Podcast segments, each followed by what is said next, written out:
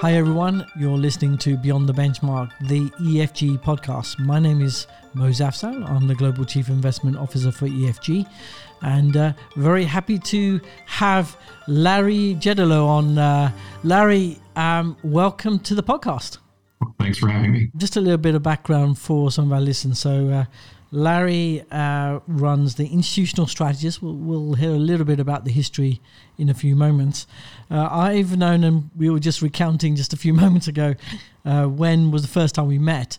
I kind of dated it around 2005, so uh, nearly, uh, gosh, 18 years ago.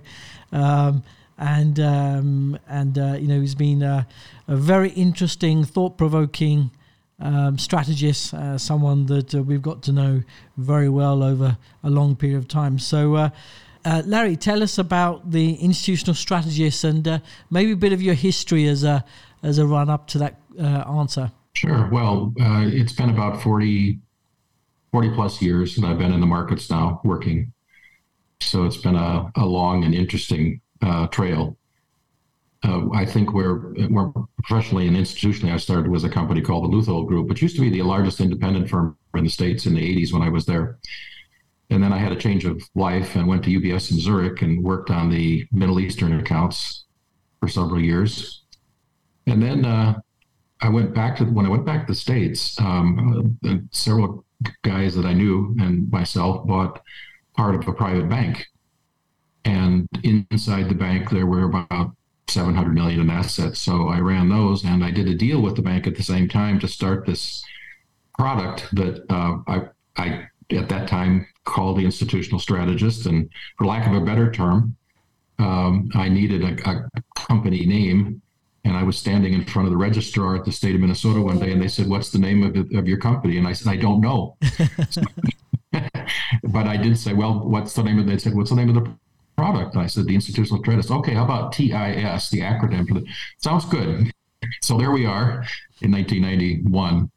Uh, we started the product in conjunction with the bank, and when uh, at the bank five years, then we decided to split, and uh, that became the sole product, and we've been running it now for 28 years, and it focuses on uh, as you know, but it's all institu- it's all institutional. Although the definition of institutions has changed too. So we have a lot of family offices now, as well as the large, you know, mutual fund firms and hedge funds and sovereign funds and corporates. I mean, we have a really a very broad uh, client base. We're still standing here after almost three decades. You must be doing something very right, uh, Larry, uh, to be able to uh, do that. What do you put the secrets of your success to? Well, I always tell my guys our job is to make people money. It's real simple. Mm-hmm there are all kinds of ways to make money. But the way we have done it really goes back to, and I, I tip my hat to him right now. Mr. Leuthold just passed away about a month ago, and I learned so much from this man. He he was uh, a great investor. From him, I learned all about charts. I used to hand draw charts every morning for him in the early '80s, mm.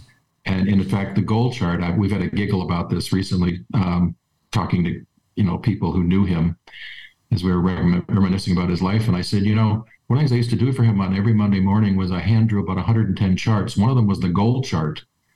It was a point and figure gold chart that I, it, it, every 50 cent change, I would hand draw. And I would, there were no computers then. So I would literally, uh, when the chart came to the end of the page, I had to go get some scotch tape and a new piece of paper, tape it together and keep going. and it turned out that this had been going on with him for 20 some years before that. So one day we unwound the whole goal chart and it went around the office two times. Mm. I mean, you can't, that that's absolutely precious. Mm.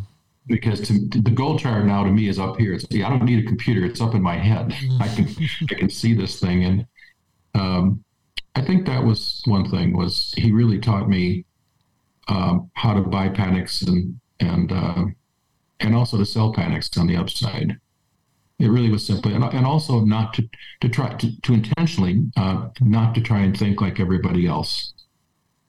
He was always trying to find new ways of looking at markets, but in the end, he you know he always um, and I've I found this to be true is you you you really need to go against the crowd. So we, that's what we tried to do over the years. Mm. Yeah. ahead of the crowd on, on the buy side and the sell side. Yeah, no, absolutely. Yeah.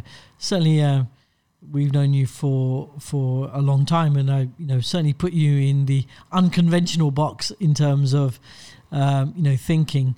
Um, so, just want to explore this a little bit more. So, obviously, you travel a hell of a lot. Uh, you, you're, um, I, I don't know if you if you've tracked your, you know, how many miles a year you do. Uh, uh, around the world. I, I, don't know if you're doing as much as you used to, um, but uh, you know we've known you. You come visit at least two or three times a year, so we you you're, you're always passing through London. Um, you know, what would be uh, a, typical uh, you know travel year for you? Well, before COVID, I used to go around the world twice a year, completely around the world, and there were some stops like London where I always would stop to see people such as yourself uh, I always tried to add new places, uh, places of interest. That was interrupted by COVID, uh, but I restarted that pattern again now. So uh, this year, uh, I'm planning that trip actually right now, and I think one of the new stops will be Dubai. Another one maybe Portugal. I think I'll skip Ukraine, but uh, you know, basically it's and Asia. I, I've I've been looking at uh, where the center of gravity in Asia is moving, capital wise. Mm. And uh, we've always uh, stopped in Singapore, but what's going on there is extremely interesting with the amount of money that's coming into Singapore from China in particular. At, at the request of other client the other day, they, they said, Could you tell me how many countries you've been in? And I came up with 45, which, which is depressing in a way. um, so but I've had some, yeah. had some, made some wonderful contacts that we have stayed with us for for decades as a result of those trips. And as you know, people will if you if you sit down with them and talk over a meal or a coffee or whatever the venue is, they're much more willing to talk than they are over a phone. Um, mm. And so these relationships have just been priceless. Mm. Uh, it's a different way. It's, it's kind of an old fashioned way of building a business uh, like ours, but it's worked and obviously one of the your the, you know, the uniqueness certainly from our conversations is that you're you're kind of joining the dots from all these travels, all these different visits, joining the dots dots with your own research and your own thinking, mm-hmm. and kind of make a sense of it all. Is that a fair reflection of of uh, of, of how you put things together? That's a very fair reflection. Uh, dot collecting is something that we were doing long before computers showed up. Now I'm, i have new competitions called AI. Yeah, we'll see who wins. yeah, um, let's let's uh, let's go into current thoughts. So let, us talk about AI as a as a first topic. Um, uh, are you for regulation or not for regulation? Because I guess that's the big topic at the moment.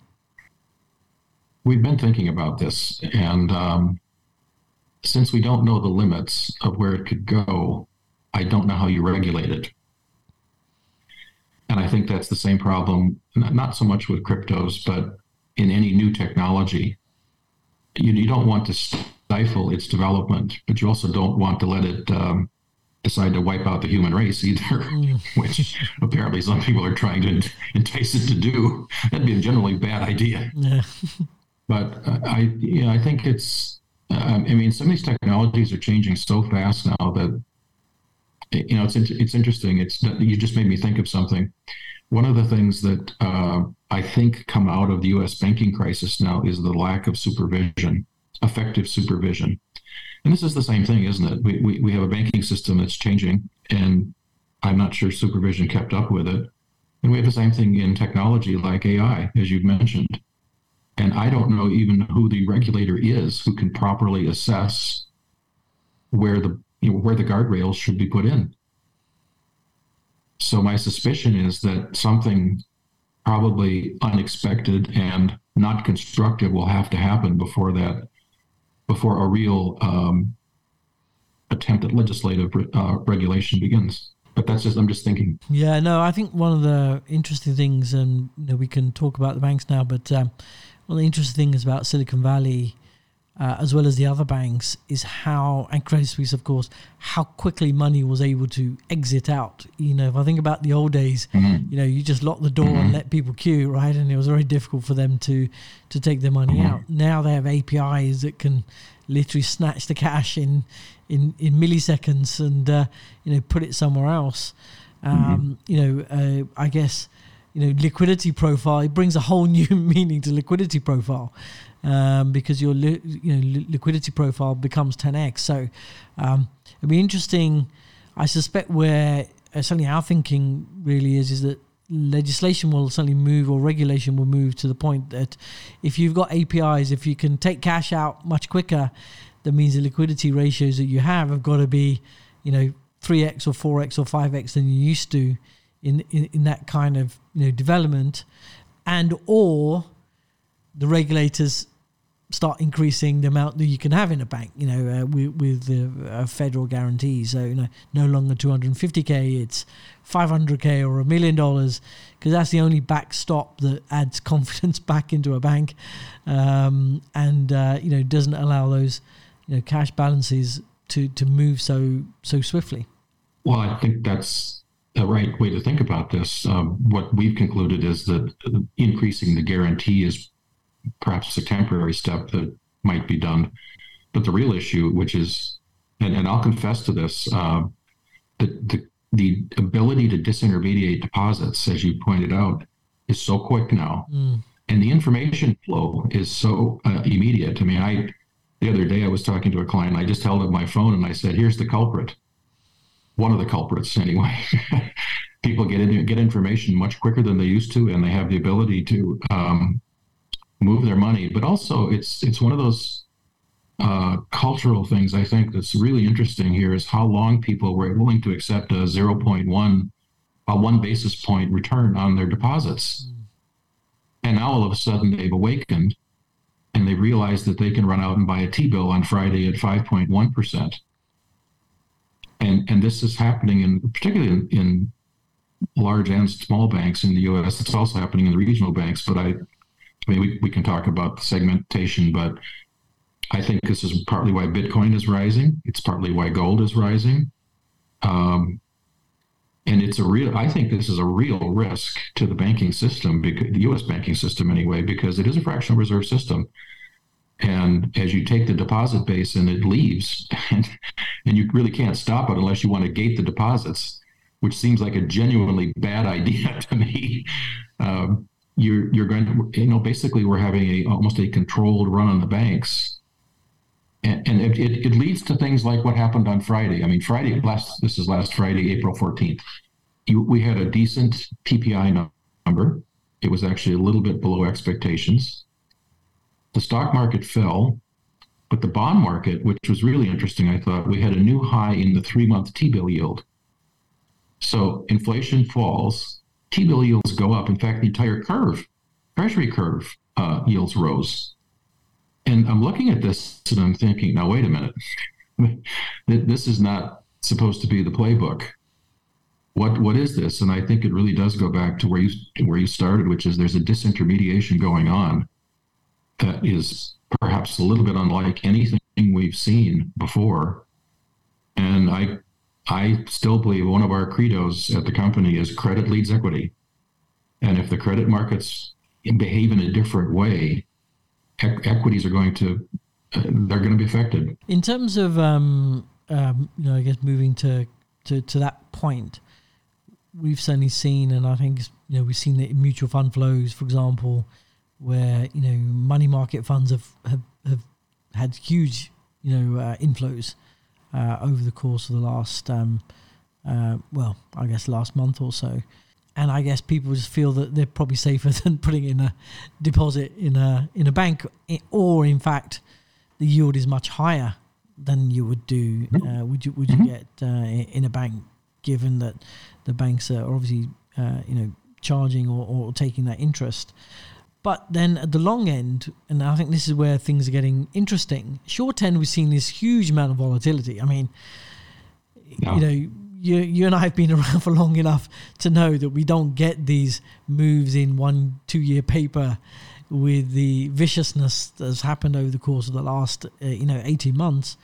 Interesting enough, Right. the long end is a bit more stable now. So I was just looking at just this morning, in the 10 year treasury has only moved in a 20 basis points range for uh, a month now.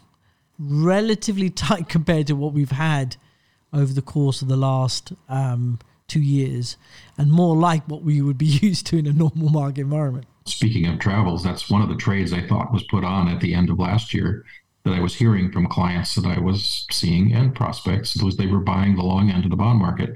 Now, to some extent, that's been okay if you did that, but it's it's not been the moneymaker that you would have thought, um, given given everything you've just said. Um, it's the bond. I it's one of the things I've been suggesting uh, as well is something needs to be done by the and let's use the Fed and the Treasury to reduce bond volatility. Mm. And, and if you know if they don't, um, I, I don't. I've never seen short paper, as you said. I've never seen short paper trade like this. I used to trade a lot of Treasury bonds, and I've never. I used to trade spreads as well. I used to trade the old T-bond Ginnie Mae spread. This this is crazy. What's the, the volatility? Mm. And it you know so we when we sit back and say, well, how did why is this happening? I, one reason it might be happening. It's not the only reason, but it's just the supply of treasuries that are coming to market on the short end of the curve. So it's new issuance. I mean, we just had the deficit numbers come out. I think it was over a trillion dollars for, I believe it was six months. It's just the, the interest expense and, and government spending in the States is ratcheting up at a pace that um, I think they're going to have difficulty getting long bond paper off. Uh, and they're going, and increasingly they seem to be pushing new issuance into the short end of the curve, where I, I'm sure they believe they can control it. They can control where the rate is. But what they're finding out is the volatility is is picking up on them, and there must be some real head scratching going on over there. Um, and and I think it also, to your point, it will drive people into other asset classes, whether it's higher yield stocks or uh, uh, Bitcoin as an alternative, or gold, or something else. I mean, it's it's like a made to order disintermediation from the very part of the curve which I think they would want to be the most stable. Mm, mm. Yeah, no, absolutely. Uh, you know, absolutely fascinating.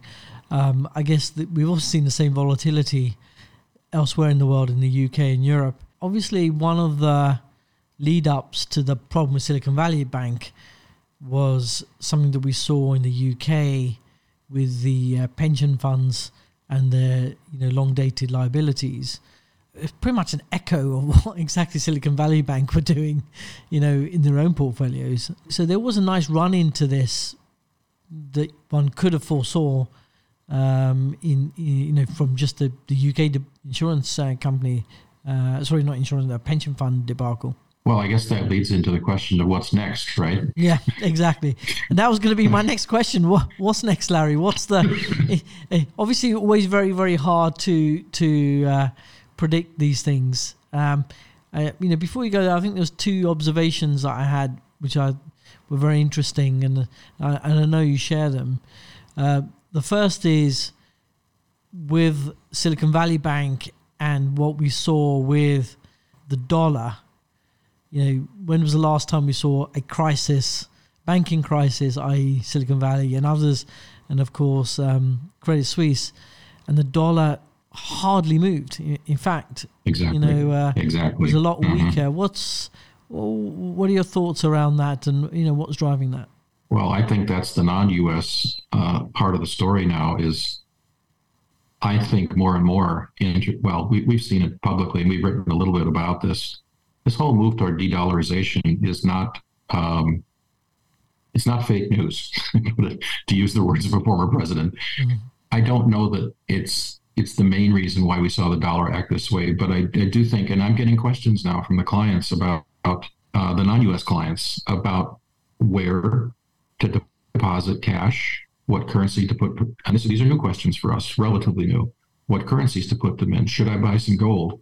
Is it real? For I'll just do you know kind of a litany of questions I'm getting. Is it is it real? Are are the GCC countries actually designing a new currency? And the answer is yes, they are. They're trying to, and we think that they are going to try and back it with gold. Uh, China has been known for some years now to be accumulating gold in part to developed their currency along with the Shanghai Cooperation Council um, countries.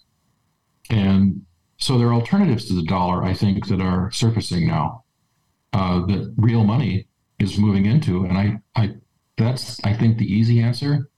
But I think the other part of the answer is something that's even is, is really troubling to me. And I actually was talking with this last night about someone in Asia. And I said, you know, and he was talking about the US and he was describing what people outside the US see when they turn on the news. And, and what they see, I think, is uh, you know uh, the crime, uh, the bank bust, the government spending. You know, you see all these things, and he, he at the end of a long list of of negatives, um, and of course, you know, it's never all negative, but that's what he's describing to me. He said, "What do you think about all that?" And I said, "Well, if that was a company, I'd say they've got a branding problem." And I think that's part of it. Is it's, it's now a branding problem. Is um, particularly with the debt.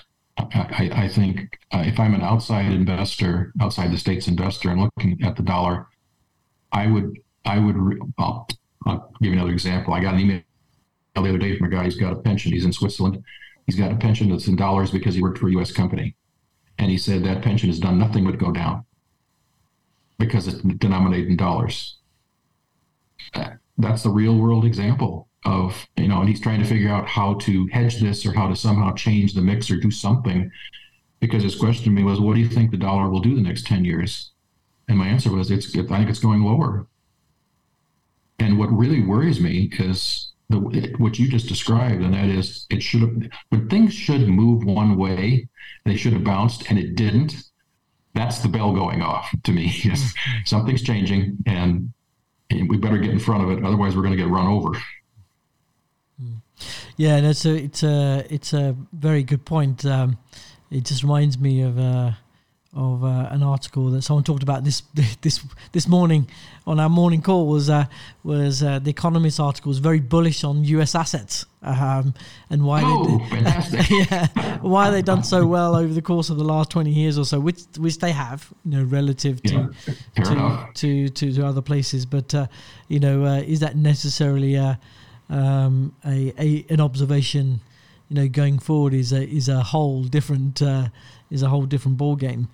Um, but um, I, you know, I'm I'm with you on on the on the dollar, and I think um, when I recall another observation that happened in currencies was actually dollar yen when COVID broke out, and the dollar yen couldn't get through 100, and it uh, actually weakened over the COVID period um, and um, you know the couple of months uh, that it was uh, that the COVID was right, you know, in the center of things, uh, and that really struck to me um, that uh, the dollar yen was going to change, and obviously never predicted to get to 150, but you just knew it was going in one direction. Uh, you know, subsequently, yeah. and and I liken it to that. Obviously, may not be as severe as that, but uh, uh, certainly likened to when, when, when markets move and not in the way that you would expect them. That's usually the bell going off. Well, it's not our official view, but one of our colleagues um, thinks the dollar is going to be cut in half. Wow. Okay. Uh, within the next few years. And um, long run, he's been pretty good, so I have to pay attention to what he's saying and he lives outside the U.S., which is always a different perspective than the one you get internally. Yeah, no, absolutely. Where, where if, if, you ask, you know, if you ask U.S. people, you think the dollar go down by half, fifty percent in the next five years? Answer is, are you, you know, are you nuts? What's wrong with you? and uh, well, it wasn't. Uh, we uh, in our 2023 outlook, uh, we actually put a chart together which showed the sort of 10 year cycles of, of, of currency, and we're coming to the end of the dollar appreciation cycle over the last decade mm. um, since 2012, mm-hmm. I guess. Uh, and um, and uh, the average depreciation is guess what 50% so we wouldn't be too far off uh, you know from that uh, from that uh, from, from that thinking maybe not next couple of years but certainly over a period uh, you know markets never move in a, you know in a straight line so larry some of the other things we we um, uh, you know we were talking about a little bit earlier China. What are your thoughts on you know China? Obviously, the relationship between the US and China is very bipartisan negative. what's your what's your thoughts as we uh, run up to the uh, to the presidential race uh, next year? No. Well, the, the first thought I continue to have is the two countries seem to need each other in a number of ways. And if they could avoid the conflict, it probably would be good for both and the world. But um, at least from the U.S. side, what's coming is not that's not going to happen. Um, we we are aware and have been writing a bit about the legislation that's coming out of the House and the Senate, and it is bipartisan, which is interesting because right now the two the two sides, the two political sides in the states, can't agree on much of anything. But uh, the Demo- the Democrats joined on a new committee in the House called the House Bipartisan Committee on China, and they held their first public hearing in primetime television which never occurs, but it was about an hour and a half to two hours of China bashing and why new legislation needed to be passed. And they have votes from the Democratic side. It's not just Republicans to write legislation, and they have it in the Senate as well. We, we know who the two senators are who are, are writing it. Um, and basically, it's a um, I describe it as a, a version of capital controls because we do have as you know, we have a uh, a wall uh, in the states. It's not a border wall, but it's a uh, it's called CFIUS, and these are the five people: the Secretary of Defense, State, Treasury, and Vice President, even one other, who regulate um, capital coming into the U.S. This legislation is designed to limit capital going out of the U.S., specifically to China. And I, actually, the bill was a bill was reintroduced last week, which names the, the industries they're targeting, why they're targeting those industries, and it's it's a you know basically the Chips Act I think was the beginning. That this this was the entree to the a broader set of legislation that is coming, and it you know it's going to involve technology, could involve pharma, could involve financial companies, uh, certainly some manufacturing, and there are a number of large U.S. companies, as you know, like Apple, that have enormous uh, production capacity in China, um, and they're going to be, I think, under a lot of pressure now from both sides.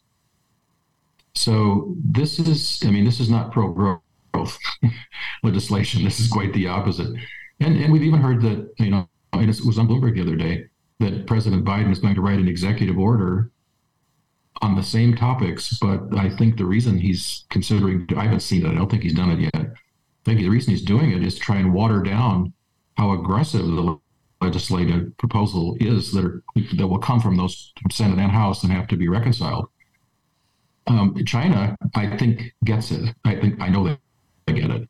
Um, this is why they've been more aggressive in their. Um, I think we ran that the other day. We linked it to a an English language translation of a about a seven, six, seven part piece by the foreign ministry in China describing uh, um, the U.S. as a, a, hegemony, a political hegemony, economic, and they they made their points, and and basically what they said at the end was we're going to retaliate now going forward if this continues. Well, this legislation would be exactly the kind of thing that I think they will uh, choose to retaliate against, and I, I do wonder, Moz, if what they just did with Taiwan, where they encircled the island. Um, that, that's a foreshadowing of what's going to come. I, have never thought they were going to bomb Taiwan Semiconductor. That's that's not going to happen. Mm. But they could cut off the supply of chips to the West, and that would be, I think, devastating for the U.S. tech industry. So that's I, I think this is what's coming without some kind of political accommodation, which given as well, and you brought it up, and I think it's right, is the presidential cycle now in the US is 18 months away. And our presidential campaigns now begin about now. I think some of the um, primaries for the Republicans start maybe perhaps even in August, or some of the campaigning starts anyway. Um, and I think that's this is going to be one of the top three topics is going to be the U.S. relationship with China and how we go forward with them. And it's just it, it's it's it's very mindful of, and I, and I don't want to sound overly dramatic, but I'm I'm a great one for history, and I I so I've read quite a bit about how the U.S. got into World War II with Japan, and basically the the the trigger point was the U.S. Uh, put ex they put controls on Japan importing palm oil and crude oil in 1941. It was a control a control pattern, and Japan, in many ways, had no choice then but to go ahead and open up those trade lines again. And it seems to me that if you start controlling the flow of capital, and China needs dollars right now, this is why they're moving so quickly to try and de-dollarize. You know, I, I see people, and I, you know, I, I always, I'm not. Uh, I, I, like seeing dissenting voices, but the, some of the dissent I've seen in terms of, oh, this de-dollarization thing is is uh, never going to happen. Well, if you watch the Chinese, I think they've got quite a different view. I think, and they are reducing their exposure to the dollar. They are selling treasury bonds. And this is why I think they're being as dependent as they are right now on dollars, they would like to reduce that dependence. And this kind of legislation will really um, be negative, I think, for the Chinese economy and capital markets. So they will respond now. Mm certainly be worth watching out. Obviously, one of the things that we've noticed in Europe is that how China is trying to rebuild the relationship with Europe and may even be trying to create a wedge between the US and, and Europe. Um, uh, certainly, the, the Inflation Reduction Act was quite anti-European in terms yeah. of um, you know climate products and and and and, uh, and autos, of course, uh, electric autos, of course. Um, and the Europeans certainly don't like it. And um, and uh, you know what I notice now is that two Europeans now have gone to China in the last you know 6 mm-hmm. months, uh, both Scholz mm-hmm. and now Macron, um, and uh, and that is even despite President Xi going to see Putin, which would obviously be a quite a negative European you know act, I would say, uh, but it seemed to not dissuade Macron from going over to China. And and I, you know, it does seem to be an interesting development on on the European side, and uh, where US certainly seems to be building a better relationship. Oh, sorry, uh, uh, China is certainly trying to build a better relationship. Yeah, and and uh, Mr. Mr. Also took along with him the head of the EU, yeah. which didn't get a lot of attention. Correct. Yeah. yes.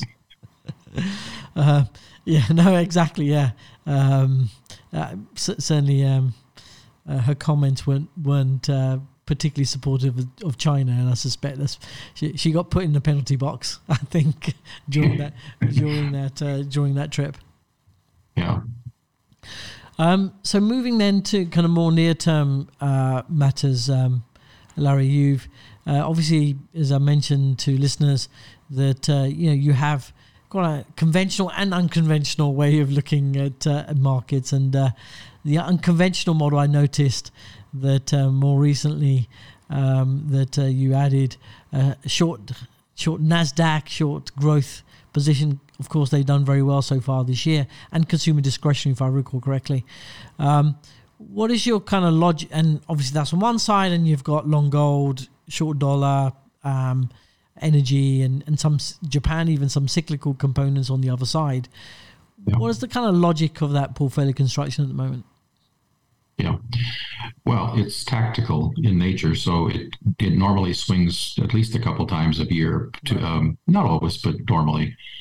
And we we think the markets now are at an inflection point. Um, having said that, you know, the, the, U.S. economy, I think, is one of the main drivers for why we've changed uh, positions, and this is probably the best advertised recession we've had in history. Yeah, everybody's calling for it, and they have, but we have the data now. You know, we have more information than we used to have, so it it, it flows faster. Um, but I, again, I, I go back to what I mentioned before. I think credit leads equities, and this disintermediation of the credit markets, and this is one of the reasons we took this position was uh, we have contact with some distressed managers, and they are these these people are running very high levels of cash, extremely high, like fifty to seventy percent cash in their funds, and they're telling us they're going to have some of the best opportunities in the next six months that they've had in many many years, primarily in the commercial real estate market. Now that's you know property is uh, is a keystone in the U.S. economy, and if, if um, valuations begin to fall, which I think they will, um, we're, we're going to have something different in terms of uh, GDP than we have had. So that's that's that's the first point. Um, the second point, I think, is the market itself is telling us that. Um, in fact, this this goes back to something else we do internally. We have a service we look at. It's a, actually it's one of the few services we buy, and we've worked with it for 20 plus years. And basically, what it does is it gives us a list of the top 350 stocks in the world, and whether they're on buy signals, sell signals, or no signal. And when the ratio of stocks on sell signals are three times what they are for buy signals, it's historically been a very good time to reduce exposure or go outright short. Another way I looked at it is we do look at it is uh, if there's no buy signals, don't buy. and that's it sounds, it sounds very simple, but that's the way the system is set up, and uh, it's it's been looking like that now for a couple of weeks. Uh, so the market just seems to be telling me it's over, it's way overbought. There are parts of the market. I mean, fair enough. I mean, anybody that bought Meta or the FANGs six months ago, you're you're up about fifty percent. Well done. Yeah, yeah. Uh, but I think now it's probably overdone. Um, and if we're going to have a recession, earnings estimates still have to come down. Um, and we're going to get a we're going to get a correction now that I think it's it could be you know normally corrections are confined by about 7% declines i think this one this isn't if this is a tech decline it's not they're not going to stop at 7% they're going to they're going to correct 10 20 30, whatever the number is. Um, and, and, then you've got this credit, the problem, I think, in, in the credit markets itself that come along with it. And, and that's the real risk here is that uh, um, it's it's the underbelly, it's, it's the fixed income markets that have an issue here. Obviously, one of the big observations we've had and um, is the VIX is generally quite low at the moment. What do you attribute yeah. that to? Well, I'll confess to not completely understanding how the VIX moves, but it's been a very good uh, discipline to sell it when it gets very low and uh, uh, excuse me, uh, buy it and then sell it, you know, when it goes above 35, something like that, 45. And if we didn't know anything else, that's actually been a pretty good strategy. Um, you know, we're, we, we know that there's a lot of pension fund selling of VIX from time to time in order to create income. Mm. But I'm also wondering if that's going to dissipate now because there actually are yields in the market which they can uh, access. Yeah. Yeah. Just just a real quick, a, very short story is um, I, I, was out in the eastern part of the United States a couple of weeks ago, and I was talking to uh, talked to an insurance company, a pension fund, and a family office, all three of them, and none of them are involved in this now, all three of them indicated an interest in putting new capital in private lending. They all think it's an area they want to become involved in. And one of them told me that they had looked at uh, a, a, part of that market, which would be the triple C companies in the States. So you really have to know the companies mm. to, you know, and do the work uh, in order to benefit from that. And I asked them what kind of yields were available, for instance, on uh, uh bank loans in that area. They said they could get 18 to 22 percent. Mm. Wow. Yeah. I, I, I actually asked them to repeat it because I wasn't sure I heard the right numbers. And it turns out that you know if you if you go even up just a little bit of the credit quality scale, you're in the mid teens already, mm, and you haven't really had the uh, the dump yet. So uh, to me, that's where the the actual rate of interest is being set. It's not at the Fed this is actual peer-to-peer lending. Um, so the treasury market's in one part of the universe, and to me, this is the actual part of the economy, and and rates are much higher at this point. Hmm. No, absolutely. I think that's uh, certainly starting to come through, certainly in uh, you know, senior loan officers surveys and that sort of stuff, where you can certainly yeah. see that starting to um, uh, starting to pick up. I, I, guess that ultimately then leads to uh, interest rate developments. What what are your thoughts about? Um, uh, obviously, I it looks like a, a, May rate hike of 25 is kind of baked in, you know, at this uh, at this point in time, uh, unless something happens dramatically over the next couple of weeks. Um, um, and then, uh, when do you think we're in rate cut land? Um, Um, which I, I guess you know, if we're just looking at money markets, that seems to be September. but uh, what are your what are, what are your thoughts on this? Well, uh, I thought during Powell's last press conference, he gave it away when he said that uh, um, if credit, I'll paraphrase him, he said, if credit conditions tighten, monetary policy has less to do. Mm-hmm. Right. And I thought, I, this, this goes back to my 30 years ago, you know, being part of a private bank. I saw what the bank examiners could do. They can come in and make it much more difficult to lend money if they want to. And I think that's what he was suggesting was we're about to do because of what happened with Silicon Valley. And then interestingly, on April 14th, Yellen said the same thing. Yeah. So I don't I don't think that's an accident. I, I think they're going to allow uh, regulators, and if the banks don't do it, uh, to cut the amount of lending they're doing. Yeah. This is going to be a regulatory recession. Mm. So the market, I think, will move well ahead of what the Fed does in terms of rate cuts. So I I'll I would correlate it this way: when you really start to see some bad news in property REITs or gates put on funds, um, big property funds, uh, or, or we just see bad earnings numbers start, and not so much bad numbers coming out now in the publicly traded REITs, but the guidance. I think the guidance is extremely important right now, mm. what we're going to hear the next few weeks. Mm. And I think then the market will change. It will move. Yeah. Well, certainly the, um, the fixed income markets have already moved quite heavily in terms of um, uh, you know rate expectations, and, and, it's quite interesting because you know an economic forecaster can't forecast. Uh, or be wrong for them to forecast an accident, right? Uh, like a Silicon Valley bank is very difficult to forecast. Although they may have it right. in the back of their mind, they can't forecast. Yeah. But that doesn't stop the market forecasting it, right? And uh, uh, and and I suspect that's uh, why you know, rate expectations are much lower. Well, and let's let's maybe just throw one other thing out there. What happens if we get the accident and rates go up? Mm. Yeah, that'd be interesting. that certainly would be interesting.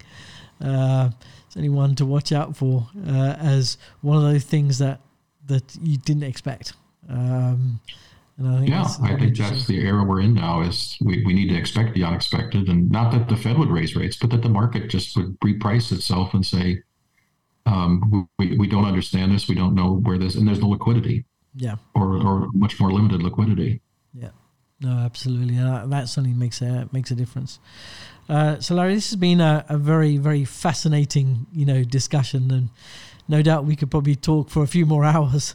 Uh, but um, um, obviously, one of the things I wanted to to discuss with you, a really important matter, is obviously with all your travels and I know you uh, from time to time give some some good restaurant uh, tips on your travels. Anything you want to share this time uh, on uh, a particular restaurant, a particular favorite of yours in any location, so we can keep it very open. Oh, you're asking for the golden egg. Here. Yeah, basically yes. I don't even know if I could. I don't know the name, but if you're in Edinburgh and you like Thai food, yeah, go go to the uh, I believe it's the uh, the music hall. it's right across from the Sheraton, and on one side of the music hall there there's a Thai restaurant. I can't think of the name. It's got about six tables. Right. It's fabulous. Anyway, we'll we'll start writing more more of that in our pieces. You you brought it up and you've um, inspired me to to reveal more about my. There's one place I've no, I've, I refuse to reveal until I retire, and that's in Geneva. And the, and the reason is I can't I, I can't get a reservation when I go in there. Oh, is that right? yes. so Larry, thank you very much. We'll, we'll, we'll, definitely next time in Edinburgh, I'll try that. Um, there we'll, we'll, go and search it afterwards. Maybe we'll put in the notes of the show afterwards. But thanks very much, Larry, for your, for your time and uh, great having you on. And uh, no doubt we'll have you uh, again, uh, you know, very shortly. So uh, thank you very much. That wraps us up for uh, for today. Thank you very much for listening. And if you have any ideas for who else we should get on the podcast, please do let us know. in the meantime, we wish you a great day.